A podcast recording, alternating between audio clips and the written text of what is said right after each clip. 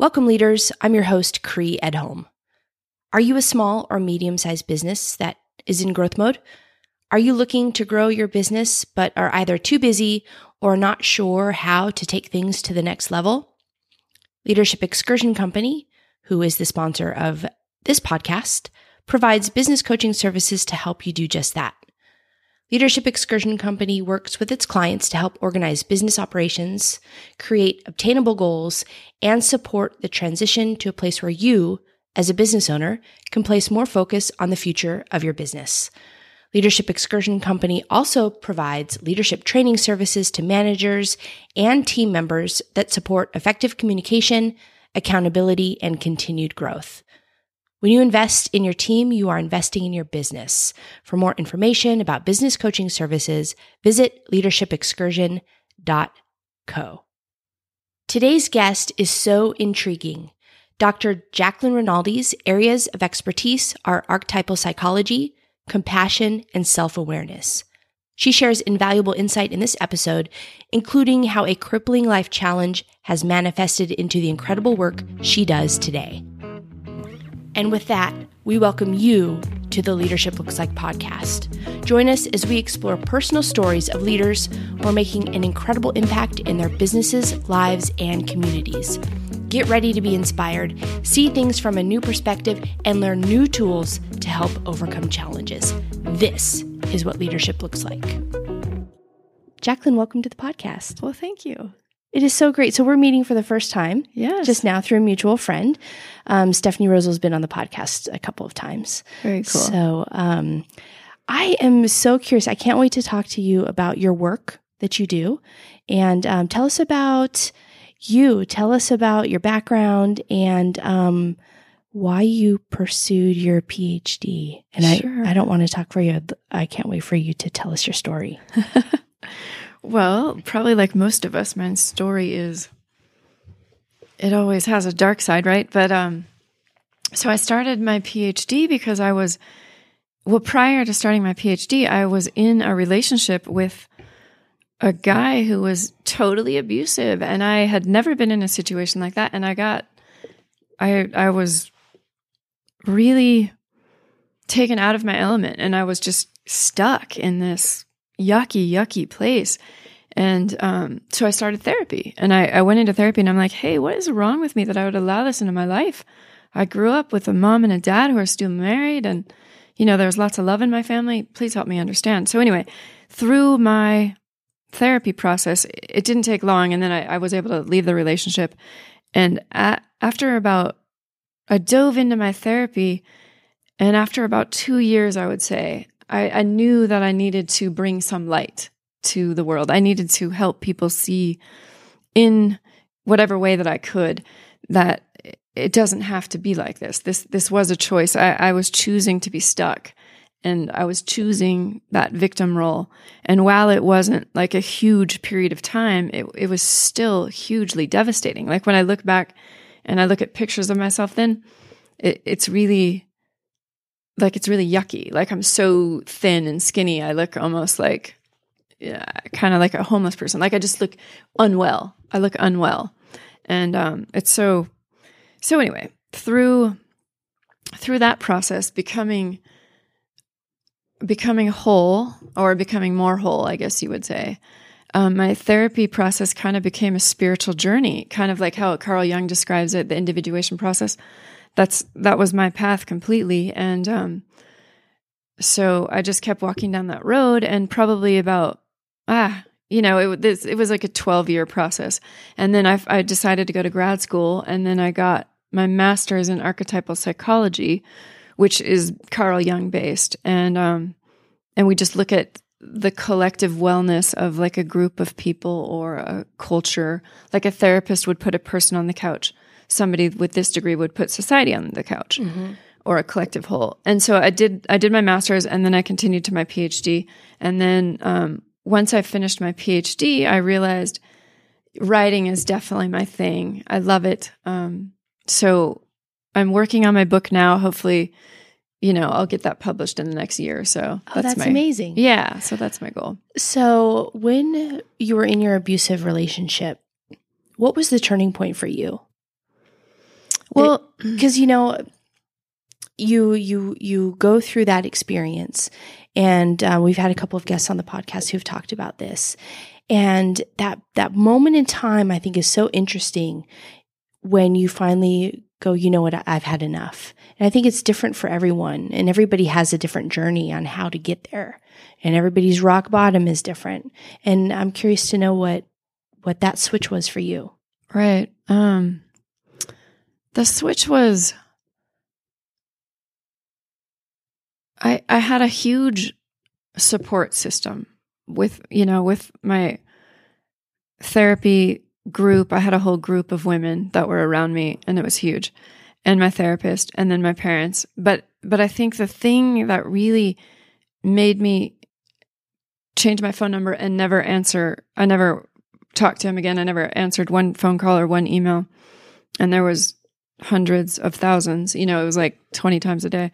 But it was, he cheated on me, and it makes me sad, because I realize, like, how crazy that sounds, that I would let somebody hurt me physically. And then yet it was the thing of cheating on me that made me go, bye, I'm done. Mm-hmm. So I don't think that's crazy at all. It's something. It's got to trigger you in that way that it is going to make you want to do something different. Yeah. And I knew, like, I was already on the path. I knew I was living in filth and yucky. And I described it. I remember doing some writing and describing it. Like, I lived, my house was beautiful, and we lived on a golf course, and it was lovely. But I felt like I lived in this dark, dingy, cobwebs everywhere, grit on the window, so you had to, like, wipe it clean to see outside. Mm-hmm. Like, that's what I felt like I lived in. Mm-hmm. And so just saying, yeah, this is not for me. Like none of us deserve this. This is, like, not okay. That was the huge turning point when writing has always been healing for me, and I would journal always about my experience in this, and so that it did help me gain insight to how yucky this little world I was saying, yes, I'm going to live here. It was really yucky. So anyway, yeah, but it also didn't. Not only did it change in that moment, but it has. This is the outcome, what the work you're doing now and what you're doing now and the new path that you're on now. Yeah, absolutely. I mean, do you think that without that experience, you would be doing what you're doing now? No. Yeah, totally. And that's another crazy thing to say. Yeah. But, there's hope out there. There's light out there. And when you're ready, you'll make a change, no matter what that is. In your situation, it's an abusive relationship, but you will, if you want to make a change, if you want to do something different, there's going to be something that triggers that, and it's going to lead you down an adventure that's where you want to be. Yeah, to design it on your own and use that as like inspiration. Yeah, almost, absolutely. You're right. I mean, I wouldn't change it for the world, even though I also wouldn't wish it upon anybody on the planet. Yeah, absolutely. But you're right. I wouldn't change it. It's made me, coming through that, out the other side, feeling all that pain and looking back. I mean, that's, wow, good for me. Like, that's courage. That's amazing. Mm-hmm. Making those changes and changing my thinking so that I could, like, see this perspective this way, because my thinking was so tunnel vision. So I value it hugely, even though it's craziness. Well, and it'll always be a part of your story and who you are. Yeah. Yeah. And you're right. I think everybody has a story, and a lot of us have some deep-seated darkness stuff. And you're right. That's the stuff that we have to walk through in order to really know what it is to shine light, to shine our light. Mm-hmm. Yeah. So you mentioned a gentleman's name, Carl... Oh, Carl Jung. Yes, Carl Jung. So I don't know anything about Carl Jung. Who is this person? Oh, he's rad. He's awesome. He died, I don't know, I can't remember when he died, but it wasn't that long ago. It was like, I think he died in the 60s, but anyway, it doesn't matter.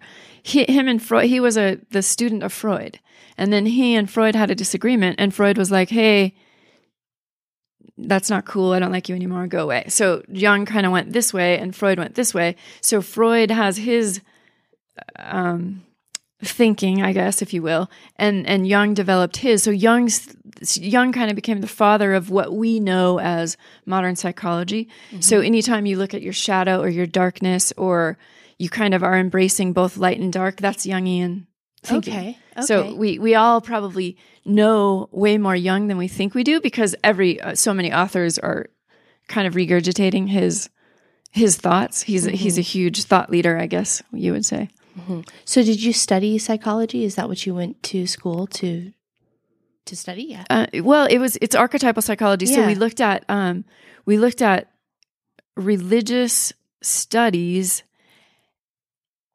philosophy, and psychology. So it's kind of a woven together of all three. So we would look at a tradition, like a religious tradition, and look at the psychology, the undertones of why people would sign up for this, or what's going on with the collective whole. And we would look at the darkness of it and the light, and why a group can sign up for like a collective darkness. How can all these people choose this great harm? You know, why isn't somebody saying, hey, you know, that understanding the group, how easy it is for a group to just say yes for whatever reason, the power, the fear, whatever it is, trying to fit in. There's lots of, you know, I mean, we're just kind of talking general, but so my degree is really philosophy and psychology woven together with the religious studies intertwined. How did you end up wanting to study that? Well, I wanted for me, when I was on my therapy journey, you know, it really became a spiritual journey for me. Mm-hmm. And that's what Carl Jung describes as the individuation process. Like, we all kind of go through this, and when we individuate, when we really become, when we find the depth of being between human to human, when we really can be there for another human being because we've developed enough compassion to see the human being next to us, rather than filtering things through, oh, my hair's messed up, or, you know, like stupid stuff, like ego stuff. When we're able to get past those, so Jung would call that complexes. So when we can get through the complexes and get to this place of inner peace, then we're going to be able to relate more on this oneness thing, or this unity based. And so wait, what was the question? I don't know, but I'm totally intrigued by this. I mean, I've been asking general questions until now. So I asked about Carl. Oh yeah, okay. And then why you chose to study. So I chose, right, that's it. So I chose to study because I wanted, the psychology was really important to me, but then I also wanted some of the spiritual aspects, and I liked my degree program because we looked really at the philosophy of Buddhism, which can be really helpful when looking at psychology. We look at the philosophy, we looked at Sufism, we looked at like every tradition we would look at. So I really wanted that integration of some spirituality without making, like in an academic sense. So we can take these spiritual ideas, and somebody doesn't have to go to church to sign up for it or to resonate with it. That's what I wanted. So it was kind of like everybody could fit in with it. So So you were studying kind of the gap between religion and maybe in scientific study. Is that a better, or not a better, but is that an accurate? Yeah. That's accurate. I think it's like it's definitely in the world of philosophy. Okay. So it's a lot. It's not so much scientific as in data, but it's very like the philosophy of, it's a wisdom tradition. So my degree is in how can we look at these wisdom traditions and use our philosophy and psychology mind to bring it to the world. Okay. Yeah. Yeah. Could you run through an example of something? Like, I think of marketing. Yeah. And the reason why I say that, I took, and this has been a long time ago now, but I took a class, it was like a humanities class, and it was the only one available at the time slot that I needed, you know, to take this class. And I ended up and it was something witchcraft and religion. Okay, that sounds interesting. But I don't know, it reminds me of what you're talking about right now. And basically, we studied things like death, like death rituals around the world. Yeah. And then we talked about messaging and marketing. And then we dove into things like witchcraft and different aspects of religion and how it really shows up in our everyday lives and we don't realize it. Yes. That's totally exactly. Yeah. And then we look at why. So why it shows up and what is the thinking going on that we would want this to persist, or, you know, maybe it's healthy. Maybe we do want it to persist. How cool. But yeah, what the thinking is behind the decision to keep that alive. Yeah. Like in marketing, there is so much masculinity in marketing and you would never see it unless you really looked at it. Yeah, you're right. You're right. So, you know, it's just these types of themes are perpetuated in everything we see every day. So, yeah, could you tell us or give us some sort of an example of something that you studied that really intrigued you? Sure. Let's think. I think for me, I really like looking at ways.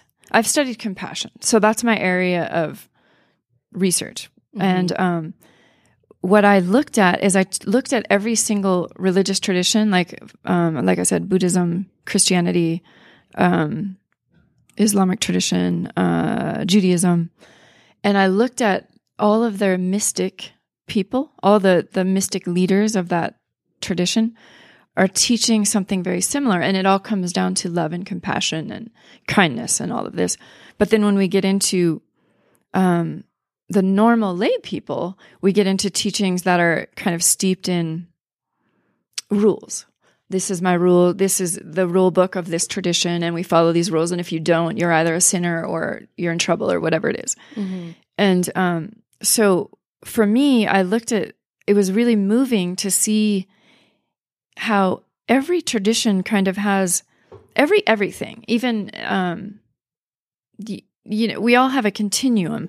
We can be either a fundamentalist or we can be a mystic, even if it's in, you know, I mean, you can be an Amway salesperson and be super fundamental and be like, everything has to be Amway, or you can be kind of like a mystic and say, oh, but I like that other brand, New Skin or whatever it is, and they're the same kind of program. Well, same in religion. There's always going to be the fundamentalists and there's always going to be the mystics. And I found that when I studied the mystics, there was this total unity between all of it. And so I dove into that and I used all of the traditions to teach compassion because they all teach it very similar. They all teach it in a similar way. So that's what I wrote my dissertation on, is if we taught compassion to little tiny kids all the way through higher education, how would that change our addiction to war or violence or the dark side, like you mentioned before, whatever that dark side is. So is compassion inherent or is it something that you have to learn? Well, I think it's both. Yeah. I think from my research, it shows that compassion is, some people are definitely more innately compassionate, without a doubt. Some people are just higher on the empathy scale when they're born, and good for them. But compassion is totally a learned skill. Absolutely. Yeah. And how do you teach someone compassion? You know, we teach it with mindfulness meditation is a huge component. Yeah. Because, you know, probably a lot of, most people are aware of the research now, but it changes our neural pathways, right? So we get more left prefrontal cortex activity, which is where compassion and empathy are fired from in our brain. And then, so that's huge. And then also self-awareness. So like, hey, what am I bringing to the table? What energy am I bringing to the room? Where, when I'm angry, do I have space between the thing that made me angry and my reaction? Or am I just so quick to react that I don't even know that there's a choice there, that I'm just reacting so quickly. So, yeah. I'm thinking of, so let's say somebody is on the autism spectrum and maybe they don't have that compassion component. Is mindfulness meditation something that they could practice to help with that, or?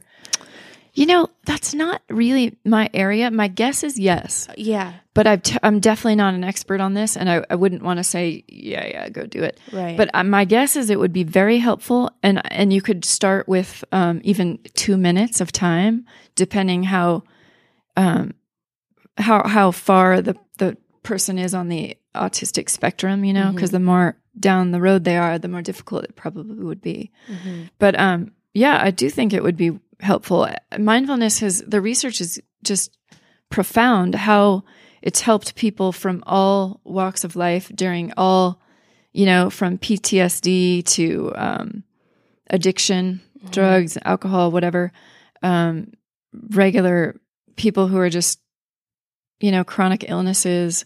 So it's a really powerful tool. So I imagine it would be helpful. Right. So when you're studying compassion, how do you study that? How do you collect data? In what way? What are the data points? Sure. Well, I mostly use data collected from Richie Davidson. So he's the scientist guy that he's basically, I'm pretty sure he's got the largest mindfulness meditation research center, where he actually puts the little nodules on all the monks, the nodes, and stuff. Right? Yeah. Okay. And he did Matthew Ricard. He kind of made that guy famous because he kind of became coined as the happiest guy on earth, because he was kind of off the scale on his happiness factor. And so I use him as far as scientific data, but then I read all these sources, like, you know, we look at Carl Jung, we look at, you know, any kind of all these philosophy, we take the philosophy of Buddhism and we compile that together. So I am just using I guess it's my creative sense, but I'm taking all these sources and then I'm creating my program or my mm-hmm. workshops, or, you know, with what I feel is what has impacted me the most, I guess. And your experience and everything. Mm-hmm. Yeah. So walk us through what that experience is like, and how you're working with, the people you work with, are they clients? Are they patients? How does that work? I teach mindfulness mm-hmm. by itself, just mindfulness meditation. And often that is in a hospital setting. Okay. Not always, but a lot of times it's corporate, but for sure the hospitals they love it. And they do it both for their, the doctors and nurses, because, you know, they lack self-care. Oh, that's fantastic. Yeah. I love to hear that. Because yeah. They're going 8,000 miles a minute, and they work 12-hour days or more, and they don't have that time for self-care. So anyway, they'll ask people like me to come in, and we do just a mindfulness thing like once a week or something like that for an hour. They call it lunch and learn or whatever it is, but mm-hmm. they're nice. They're very good. And then also the patients, they also support it for the patients. But then I'm also doing corporate mindfulness, which is neat. It's a little bit more... Which is also fantastic. Yeah. That you're doing that setting. Yeah. It's helping, right? Yeah. So Google kind of spearheaded that. They started a program about 12 years ago. It's called Search Inside Yourself. And so we've kind of learned from that model. And they're really... We've been talking with them about how to build our own model. And they're supporting us and helping us move forward. So that's great. Mm-hmm. But then on the workshops, the compassion workshops, I do those a lot of times in the academic world, like at a convention or a seminar or something like that for academics. And then I also do them at the library, just for whomever wants to come. I just advertise it. Yeah. And then I'm doing, I'm also doing those in corporate settings as well, but it's mostly the healthcare people right now that are interested. I'm looking to grow that, of course. But for now, it's healthcare. Yeah, those supporting services are crucial, because you're right, just not getting that. And in the corporate setting can definitely use more empathy and compassion. We've lost it. Yeah. We've definitely lost it in that arena. I agree. Yeah. So you walk into a room and you're in front of a group of people. What is the experience like when you're teaching people about compassion? You know, it's super interactive. Mm-hmm. It's usually smaller groups. Mm-hmm. So we usually sit in a circle, and I usually start with a little mindfulness, just if people aren't willing, but I just ask everybody to close their eyes, but if that doesn't work for them, they don't have to. And we just sit for a few minutes just to kind of quiet. And then we dive into, I just do about a 5-minute little gig about who I am and my background.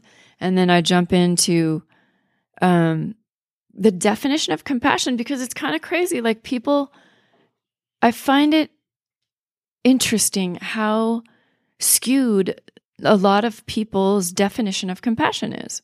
They pull in a lot of pity, and they pull in a lot of, they get confused about empathy and compassion and the difference. And, you know, it's like anything. You spend 10 years studying something, and of course you're kind of a nut job, and you think about it every second, right? Yeah. So for me, I'm like, sometimes I don't explain it because I think, oh, that's basic. It's too basic. Right. They don't need to hear that. And so I've found in my practice as I teach, wait, we need to define compassion. Let's define it. Right. Because it's not weakness. It's not any of that. I can relate to that because leadership is the same way. Yeah. Everybody has a different definition. Yeah, sure. You know? And I think that's another really important question to ask if you're trying to build a compassionate group of people, is what is your definition of that? What does that look like to you? So people are pulling in pity, things like that. What is the definition of compassion? Is there one? Well, I mean, I think there's lots of definitions. And I think for me, I define compassion as, so empathy is the precursor to compassion. Mm-hmm. So empathy is that thing that makes us go, oh, wow, that person's hurting. I'm feeling their pain. I'm in it. And it can be overwhelming at times, but we have empathy, and we have to feel empathy. And then the compassion component is the movement towards, how can I alleviate some pain? It doesn't mean that I'm going to give away life and limb, take in every homeless person I meet, but it does mean that I see the pain in the world because I have empathy. I see that man over there, that woman over there hurting and in pain. And the thing that I can do right now is I can walk over there and have a conversation, or I can buy her a coffee, or, you know, whatever it is, that's the one thing I can do right now. It doesn't have to be some crazy big, huge thing. It mm-hmm. can just be, I have one blog thing I wrote, a blog post. It says 10 ways I can live with compassion right now without changing anything in my life. It's that easy. Right. It's just that we have to have awareness, because I think most of the time we're just not thinking about that person over there because we're in a hurry, or we're late, or, you know, we have a meeting or whatever it is, because mm-hmm. our life gets busy. So is it just about being aware that you're not taking that moment to really put yourself in somebody else's shoes? Is that? Yeah, I think that's a huge part of it. I think it's a simple, in order to have true compassion, we have to have some degree of psychological wholeness, because our stuff gets in the way. So when I'm feeling defensive or insecure or unworthy, I'm going to project my stuff on you. And so you may ask me a question, but I might posture like defensively just because of my own filters. And so when we look at this so in my workshops, we try to look at this self-awareness, and it's really quite deep. We really have to understand, the more we can understand about ourselves and why we do what we do and what the inner workings are, the more apt we will be to have compassion and to live with compassion. Mm-hmm. So I think compassion becomes a very natural component once we soften the complexes and the pushes and pulls of our ego, if you will. Mm-hmm. I'm kind of using language that has... Yeah, because you're focusing on yourself, and that those barriers, ego often gets in the way. Yes. Yeah. And the ego stuff gets very, we can get very rigid or very defensive, you know? Like if we're feeling defensive or feeling rigid, those are signs that we're not in a space of openness. So the more open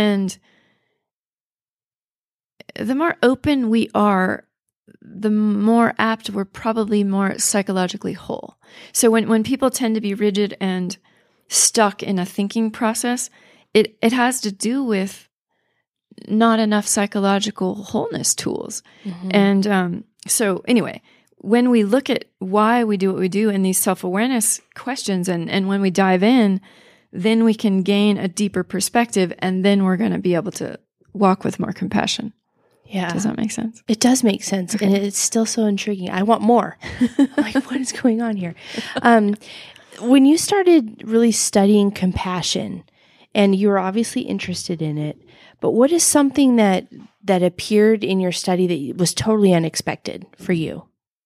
I think it was really unexpected how misconstrued the idea of compassion is. Like, most people, if you just walk down the street and you ask 10 people what they think compassion is, they're going to say it's awesome, but it's for like moms or grandmas or like weak, you know, like people who are like not in the business world or not like corporate America, or, you know, they don't see compassion as, or maybe it's for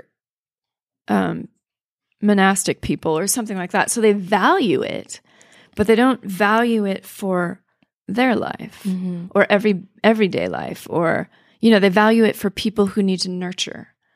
If, you know, or like in the healthcare field, they value it in the healthcare field, but they don't value it in the board meeting on Wall Street. Mm-hmm. Absolutely. That, you know, that's a really good distinction that I can now, you know, I can picture somebody in a boardroom on, you know, sitting there in the stock exchange, and then somebody who has to take care of patients. Yeah, there's definitely a difference, and there should be more compassion. Yeah, in both. You're right. Yeah. I think compassionate leadership is a huge opportunity for all of us to really reframe compassion, because compassionate leadership is strong and mighty. It's like clear, it's direct, it's able to deliver difficult information with clarity and kindness, even when it's not what the person wants to hear, you know? Mm-hmm. And that's beautiful. That's intimacy. That's giving somebody the opportunity to really grow. And it's really actually more safe. If I'm able to say to somebody, hey, I really didn't like the way this went down because I feel this is going to hinder us. I'm really clear and direct, and I'm giving them specific reasons as to why this doesn't work for our company or whatever it is. And then they can feel safe to say, oh, okay, yeah, I wasn't as good as I could have been, and it's okay. Like, I have an opportunity to do better. And I think as leaders, when we are able to foster that innovation or that creativity or that growth, like when somebody feels safe that they can fail, and we're going to nurture that process of learning a better way to do it, I think that's huge. That's key. Yeah. And I think it's something that as leaders, we all are working towards that. Yeah. And you continually have to work on that. Mm-hmm. It's not just, you know, you wake up one day and you can do that, because everybody's different. Everybody receives information differently. Yeah. Your right. mood changes, their mood changes. Yeah. And yeah, it's not just an easy, straightforward thing. Totally. Yeah. And same with compassion, right? It's hard to have compassion all the time. Absolutely. Yeah. So what is something you can suggest that someone do to help maintain and grow and nurture that compassion so that they're in that space where they can be there consistently? Sure. Well, I always say the best thing is to sit quietly. If mindfulness works for you, do mindfulness. But even if it's for 2 minutes, 5 minutes, even if you have an iWatch, you know, they have that breathing app. Mm-hmm. You can do that. It sets for 1 minute, and you can just breathe, and it kind of vibrates on your wrist to tell you to take in breath, out breath, whatever.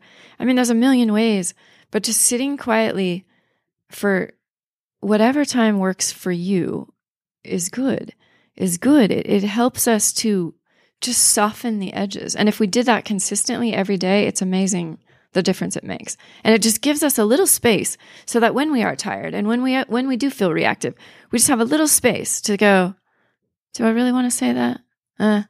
Sometimes we do choose to say it, even though we have the consciousness that we are doing something. Mm-hmm. And sometimes we choose not to, but it doesn't matter. Like, the thing about compassion is it's in the choice. It's in the pause. Compassion comes in the pause. It's that moment in between whatever life is giving me and whatever I choose to do or react with or whatever. I don't know if that makes sense. Yeah, it does.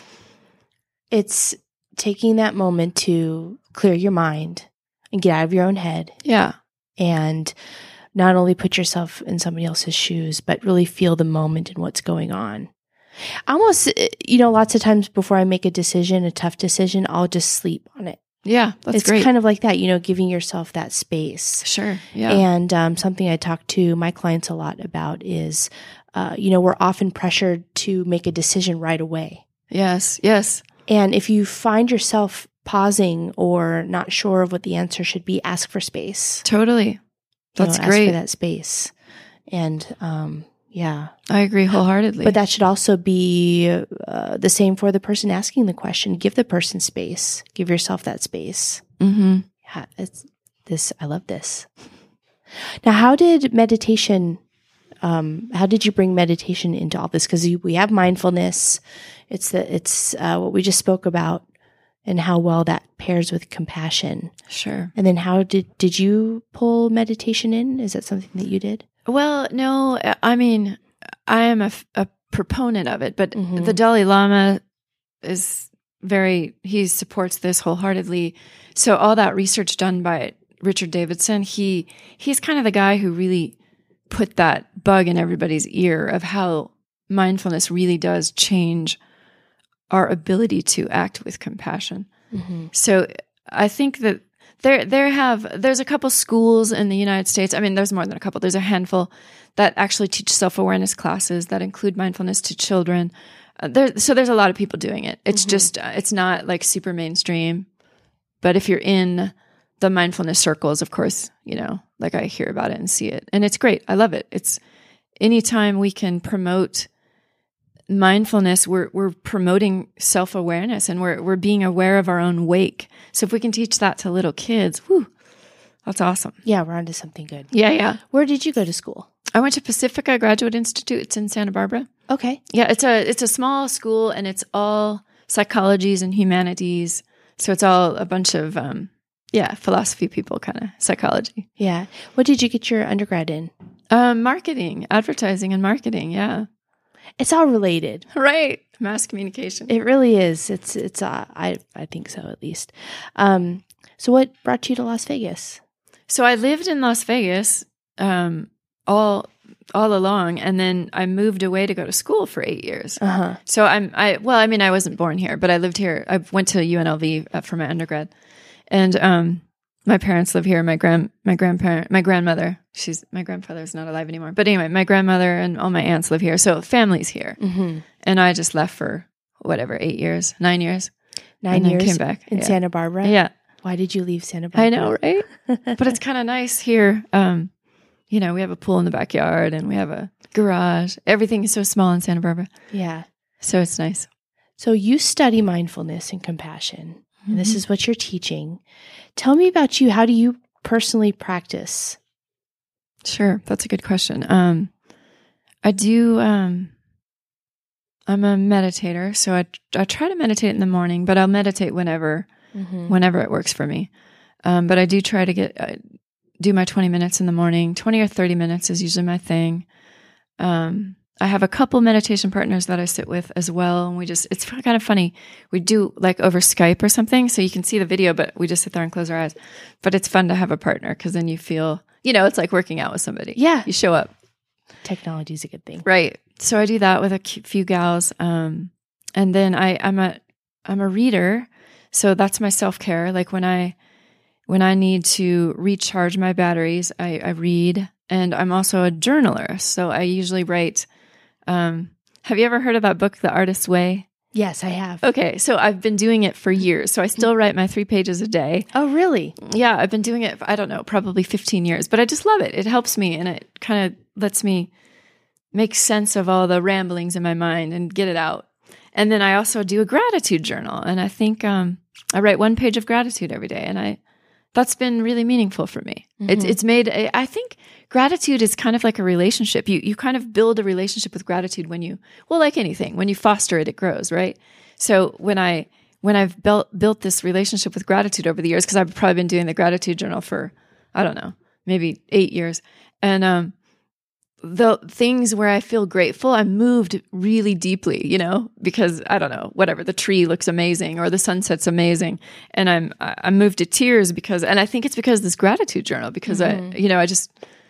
I'm just making it conscious, I guess, in my mind. But anyway, so those are my things. Where do you find the time to do your writing, your 3 pages and your gratitude journal? Well, I'm not a mommy, okay. Unfortunately. I mean, I would like to be, but I'm not. Right. So that's one way. So I don't have little babies to tend. And I can think a family would be tough if I have niece and nephew. So when I'm there, I don't do it. You know what I mean?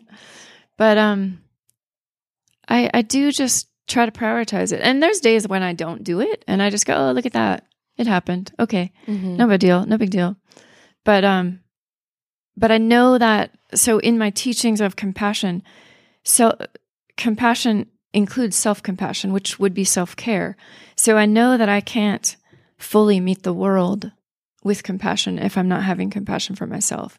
So compassion for myself shows up in my meditation practice, in my journal writing, in my gratitude. So that's how I stay on track. And I think too, as I've become more in this teacher role, it's kind of inspired me because I want to show up as the best me for the people who are coming to listen.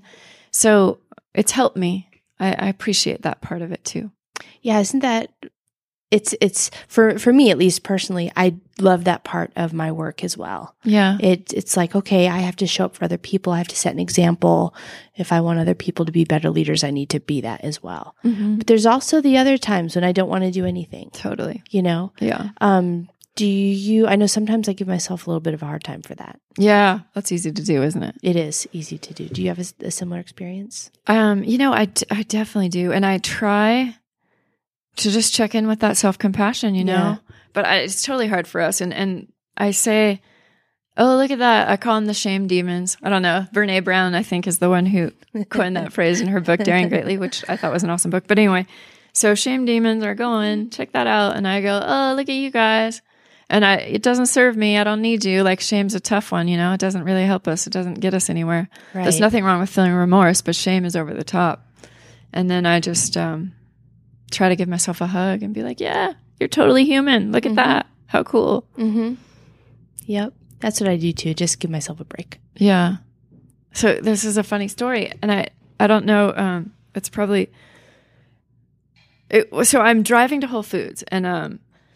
I had just gotten off of, what was it? I came in from China, Beijing. Yeah. So I hadn't slept in 20 hours. It was ridiculous. I'm totally low sleep. I tried to sleep that night, but I couldn't because I'm on a different time clock. So seriously, I slept 2 hours and it's been a week of time where I'd slept 2 to 4 hours a night. And I'm a disaster. So I'm driving to Whole Foods and there's a dude in the crosswalk going, da da da. And I'm turning. So I have to wait for him to cross the crosswalk before I can go. And this man behind me starts totally beeping, honk, honk, honk, honk. And I just turn around and look in my, out the window and I'm like, don't you see the guy over there? He's in the crosswalk. What's wrong with you? And then I stop and I'm like, oh my gosh, you're a meditation teacher. What if that guy was going to your meditation? This is so true. Right? I have my company logo on the back of my car. So there I do have those moments and that's what helps me. I'm totally. Your company logo's on the back of your car. You should probably relax right now. That's good. Yep. We are only human. Right. We're all only human. And then you just go, okay. Yeah. So it is. Yeah. Do you see yourself as a leader? I do. Yeah. Yeah. It's been a neat transformation to come into that, you know? Tell me what's your top 3 leadership traits are that are most important to you? I think my openness, being open to learning from everybody. And I think, I'm high on the empathy scale, and I think that really helps me to be a good leader because I'm able to see what's happening in the room. I can say, hurting or whatever, I can see what's going on with the people around me. And I think that helps me to discern kind of what's needed in the moment. And the third one, I would say I have grit. So if I don't know the answer, I'll keep showing up. And I'll do my best and we'll figure it out together. I think that's, let's do this. I'm here, I'm the teammate. So yeah, I think those are my 3 things. Okay. I was surprised not to hear compassion. Yeah, you're right. Yeah. And that's all, but it's all a part of all of everything that you mentioned. Yeah. Yeah. So who or what inspires you? Well, my all-time awesome inspiring person is the Dalai Lama. I think he's amazing.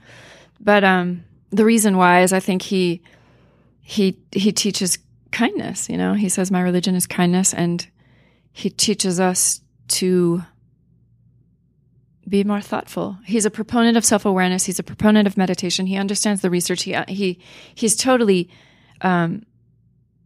pushing science to look at meditation and why it's such a benefit. So I think that's really cool. And he also is a supporter of teaching children all of these tools. Mm-hmm. So he's definitely one who inspires me hugely. But I think in general, I'm inspired, like we were talking about earlier, about people's stories, you know, people who overcome challenging things like all of us have. And when they become great because of it, it's the most beautiful thing ever. It really is. Yeah. It really is how you can experience such a beautiful life out of darkness. Yeah. Yeah. There's a quote out there somewhere, I'm sure, that would support what I just said. There probably is. A really good one, too. Yeah. Yeah. So you have your daily routines for the most part, unless you're with the kiddos. Yeah. So you wake up in the morning and walk me through what a day in the life of Jacquelyn looks like. Sure. So I usually wake up in the morning and I usually kind of just brush my teeth, and usually Ward is my partner who I live with, and so he's a super coffee guy. So we go downstairs, have coffee, I have tea, and then he'll go to work, and I usually sit and do my meditation, and then I do my writing right after that. I usually do my gratitude journal in the morning. So often it's reflective of the day prior, or sometimes it's not, because sometimes it's just more general. But and then I do a short little workout just to kind of get for my body, just to help me feel like I'm in shape or something like that. And then I try to forward. I'm writing my book, so I'm trying to sit down and write, and so that takes diligence. I have to like show up every day, even when I'm like, oh, I should make phone calls, oh, I should get another seminar going, or whatever. So I'm trying just to sit down and write, and that takes stillness, because it's easier to fill my time with the busy work of phone calls or something, because I spend a lot of time trying to think of, oh, who's going to need this workshop? And then I just start making phone calls and calling people and saying, hey, is this something that would be interesting for you? Yeah, that'd be easy to do. Yeah. No distraction. Totally. Or do the laundry or anything else, right? Yeah. Or walk the dogs. We have 2 dogs. Yeah. So, and then I usually do walk the dogs. And then Ward and I usually have dinner. So, yeah, it's kind of simple, but it's good. Mm-hmm. When you have challenge in your life, what do you do to face that challenge and overcome it? Yeah, challenge. Right. It's always there, isn't it? It comes and goes. I think I'm a proponent. I dive into me, like what's going on for me. Why am I feeling whatever it is that I'm feeling? Am I feeling unworthy? Am I feeling scared? Is it fear? Am I stuck? And I try to look at what's going on in me, because I feel like when I look at everything going on inside me, then I can approach the world. Like the world out here doesn't necessarily have to change for me to have a better experience. And I am a proponent of fully taking responsibility for my part of the deal. So I think when I'm struggling, I just try to dive in and figure out what's going on inside. What is my insides telling me? What is my body saying? And I do, through my meditation practice, I have become super aware of, you know, like I get a thing in my tummy when I'm nervous. My tummy gets upset, and that's a sign to tell me like I'm, you know, whatever something might be arising. Or when I get heat in the back of my neck, that's telling me like I'm probably going to get angry right now, or, you know, little cues like that. So I try to pay attention to that so I can get introspective and understand why. So the short answer is I get introspective and I look at why I'm feeling the way I do. And then once I understand why, I feel most of the time I do have that space that we talked about where I can either choose differently, or at least even if I can't choose differently because I'm so steeped in the pain or the aggravation or whatever it is, at least I'm still being conscious that I'm deciding to act with anger or deciding to act with whatever it is. Mm-hmm. Yeah. Now, you studied for 8 years. Mm-hmm. Your PhD program was 8 years. Are you still doing any work with that program? I'm interested in knowing if you're still connected to the work, the data. You did a dissertation and all that's very related to what you do now. And really, how do you keep up with staying relevant in that field? I think a few things that I do. I do a lot of academic conferences, mm-hmm. and I go to them and I speak at them. And I think both. It's interesting to go speak because then it's interesting the questions that come back. You really learn a ton, as I'm sure you know from your retreats and stuff. You learn a ton from the people asking you questions. So that's been great. I do that often. And then I also, I'm an avid reader. Mm-hmm. So I just try to keep going with my reading. And then I'm also I just try to have conversations with people. Like, what's going on for you? How's work for you? What does leadership mean to you? What does compassion mean to you? Do you see compassion as something that could be implemented more in the workplace? And like the Google thing, I reached out to Google and found support there. So any opportunity that I think might be something that would give me more tools, I usually go for it. Mm-hmm. Yeah. Do you have any book recommendations for anyone that might be interested in this area of study? Yeah, there's a lot. Let me think. A great book is The Wise Heart by Jack Kornfield. Phenomenal book. He talks about compassion, self-compassion. Excellent book. One of my favorites. Top three. I think also too. It's more heady, but the Essential Jung is a book about. It's kind of like parts of Carl Jung's writing, and it really gives the essence to. Dive into self-awareness. So that one was really meaningful, but it is pretty heady, like it's not like a quick read. Mm-hmm. You got to slow down and think about it. I think Joseph Campbell is also really an interesting author, and he helps us to dive into why we do what we do through story. He's a neat, interesting guy. All right. Advice for anyone who would like to introduce more compassion in their life. How do they start? What do you suggest they do? I would suggest probably doing some kind of meditation or quiet time, whatever that may look like for them. And maybe reading The Wise Heart. That would be good. And if you don't have time to read, I would say just every day when you wake up, just say, what's one thing I can do today to be more compassionate? And, sometimes it's as silly as if you're in the line at Starbucks, buy the person behind you's coffee and just don't tell anybody, though. I think the thing about compassion is we don't want to brag about it because then we're in ego again. So just do something like that. If you see a homeless guy, maybe it's, I sometimes carry granola bars in my car. And then I can just be like, hey, you hungry? And I can hand the guy a granola bar. Mm-hmm. And so those are just little things. And I also do dog treats because a lot of times the homeless guys have dogs and I want to give the doggy a treat. Mm-hmm. So anyway, those are just little things you can do. I think that's the key about compassion, or at least starting with compassion. It's not about doing this whole let's change our life situation. It's about just waking up and having a little bit of consciousness about what's one thing I can do today. Mm-hmm. That's going to be a compassionate act. And it could be as small as holding the door for the person behind you, Right. Like instead of rushing off. Is compassion contagious? Yes. Right. Totally. So if you're doing that, and this is a great opportunity for those leaders out there who are listening, is if you want the people around you to also be compassionate, show them what that looks like. Absolutely. Yeah. What would your advice be for anybody who would like to introduce compassion to someone else? So they're working in a corporate environment, or they're at home and they see the importance of compassion and they would like to help someone discover what that means, and maybe along that journey to finding compassion. Sure. I think one very effective way to help others find compassion is to foster their empathy. And I would say volunteering, whatever that means for them, or whatever is comfortable for them. It doesn't matter.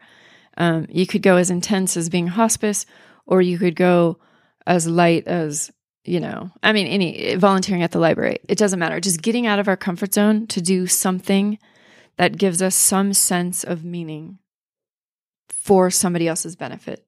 Mm-hmm. And then continuing to set that example. Mm-hmm. Right. And then, so I think the hope would be that if you had a person in your life who wasn't expressing as much compassion or empathy as you would like, in the process of volunteering, I think what happens to us is we see the world more clearly. We might see pain more clearly, or see how these people are affected by challenging situations. And then we start to see the connectedness, how we're not that different. Mm-hmm. Oh, they're the same as me. This could happen to me too. And that's where compassion really shines, is once we have that human-to-human quality or human-to-human connection. We have to be compassionate, because I'm it's like that saying is, if I get a splinter in my left hand, my right hand doesn't say to my left hand, "Oh, that's your problem. Sorry, dude, figure it out." Yeah. No, the right hand's going to pull the sliver out. So that's what compassion is. We're all, when we see other people as others, yeah, we don't want to take the sliver out of their hand. But when we see them as our left hand, of course, we take the sliver out. Yeah, I like it. Jacquelyn, thanks so much for coming in today. Thank you. This was fun. Oh, I loved it. Thank you so much. You're welcome. Such interesting work. If you're interested in learning more about Dr. Jacquelyn Rinaldi's work and services, visit jacquelynrinaldi.com. That's JACQUELYNRINALDI.com. Links to items mentioned in this episode can be found in the show notes. If you have not done so yet, one small action that makes a huge difference for our show is to leave us a review wherever you listen to our podcast. This helps people find us. If you would like to learn about the business coaching services that Leadership Excursion Company provides, visit leadershipexcursion.co. And I'm your host, Cree Edholm. Thanks as always for tuning in, and we'll see you on the next episode.